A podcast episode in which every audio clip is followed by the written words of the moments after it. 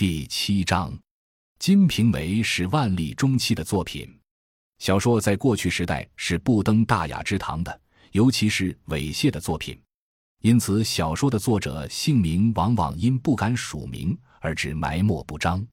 更有若干小说家不但不敢署名，并且还故意小乱书中史实，极力避免含有时代性的叙述，使人不能捉摸这一作品的著作时代。《金瓶梅》。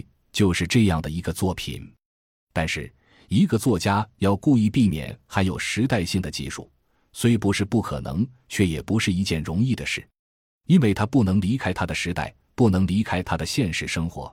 他是那时候的现代人，无论他如何避免，在对话中，在一件平凡事情的叙述中，多少总不能不带有那时代的意识，即使他所叙述的是假托古代的题材。无意中也不能不流露出那时代的现实生活。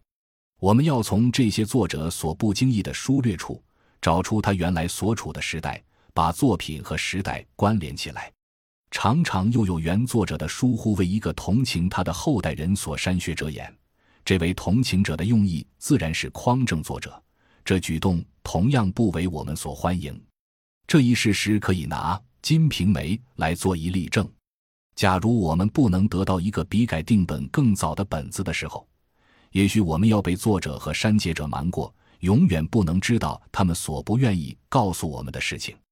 幸而，最近我们得到一个较早的《金瓶梅》词话课本，在这本子中，我们知道许多从前人所不知道的事，这些事都明显的刻有时代的痕迹，因此，我们不但可以断定这部书的著作时代。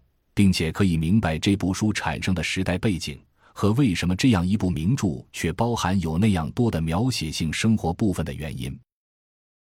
感谢您的收听，本集已经播讲完毕。喜欢请订阅专辑，关注主播主页，更多精彩内容等着你。